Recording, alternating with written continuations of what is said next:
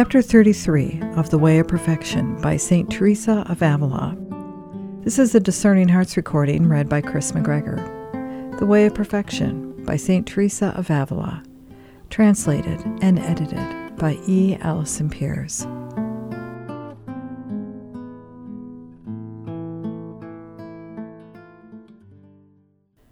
The good Jesus understands, as I have said, how difficult a thing he is offering on our behalf, for he knows our weakness, and how often we show that we do not understand what the will of the Lord is, since we are weak, while he is so merciful. He knows that some means must be found by which we shall not omit to give what he has given on our behalf. For if we did that, it would be anything but good for us, since everything we gain comes from what we give. Yet he knows that it will be difficult for us to carry this out, for if anyone were to tell some wealthy, pampered person that it is God's will for him to moderate his eating so that others who are dying of hunger shall have at least bread to eat, he will discover a thousand reasons for not understanding this, but interpreting it in his own way. If one tells a person who speaks ill of others that it is God's will that he should love his neighbor as himself, he will lose patience, and no amount of reasoning will convince him.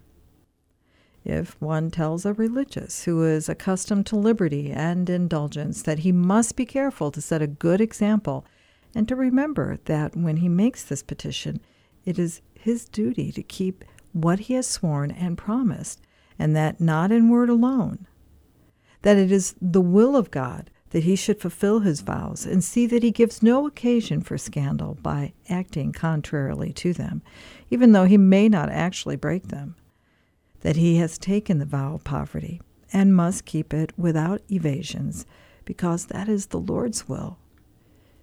It would be impossible, in spite of all this, that some religious should not still want their own way. What would be the case then if the Lord had done not most of what was necessary by means of the remedy he has given us? There would have been very few who could have fulfilled this petition, which the Lord made to the Father on our behalf. Fiat voluntas tua. Seeing our need, therefore, the good Jesus has sought the admirable means whereby he has shown us the extreme love which he has for us, and in his own name and in that of his brethren, he has made this petition Give us, Lord, this day our daily bread. For the love of God, sisters, let us realize the meaning of our good Master's petition, for our very life depends on our not disregarding it. Set very little store by what you have been given, since there is so much that you will receive. It seems to me, in the absence of a better opinion, that the good Jesus knew what he had given for us and how important it was for us to give this to God, and yet how difficult it would be for us to do so, as has been said, because of our natural inclination to base things and our want of love and courage. He saw that, before we could be aroused, we needed his aid, not once, but every day and it must have been for this reason he had resolved to remain with us. As this was so weighty and an important a matter, he wished it to come from the hand of the Eternal Father.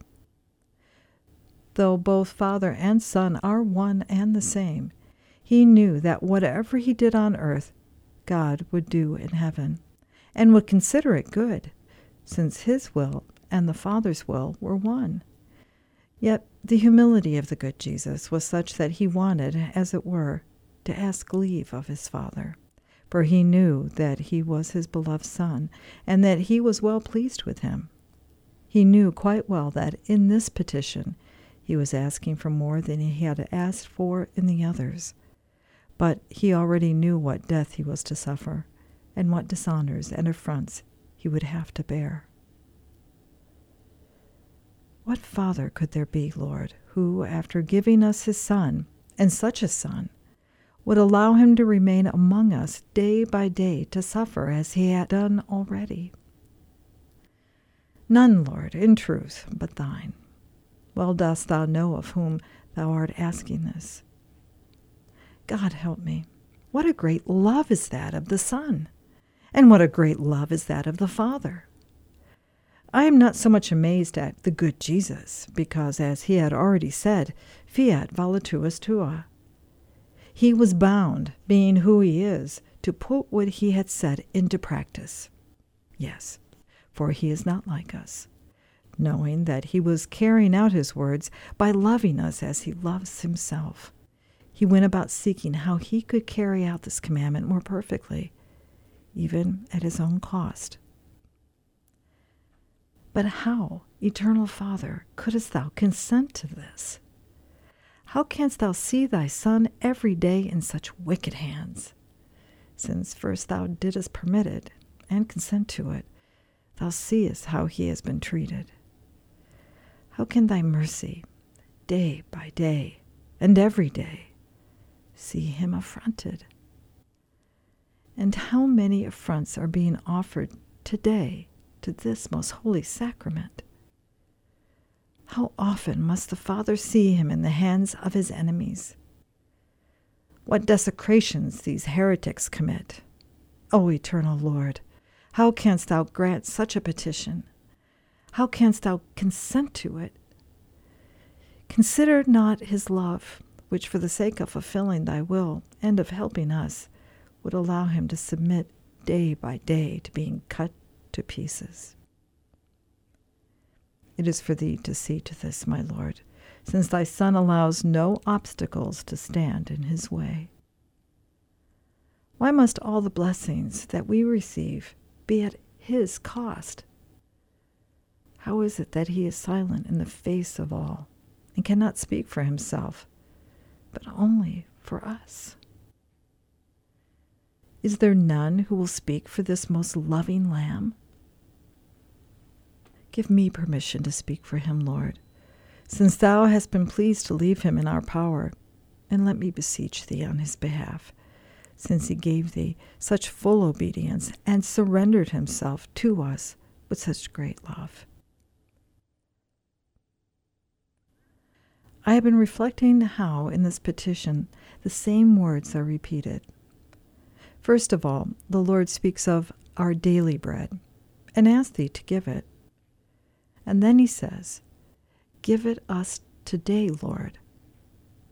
He lays the matter before his Father in this way The Father gave us his Son once and for all to die for us, and thus he is our own. Yet he does not want the gift to be taken from us until the end of the world, but would have it left to be a help to us every day. Let this melt your hearts, my daughters and make you love your spouse. For there is no slave who would willingly call himself by that name, yet the good Jesus seems to think it an honor. O eternal Father, how great is the merit of this humility! With what a treasure are we purchasing thy Son! How to sell him we already know, for he was sold for thirty pieces of silver. But if we would purchase him, no price is sufficient. Being made one with us through the portion of our nature which is His, and being Lord of His own will, He reminds His Father that, as our nature is His, He is able to give it to us. And thus He says, Our bread.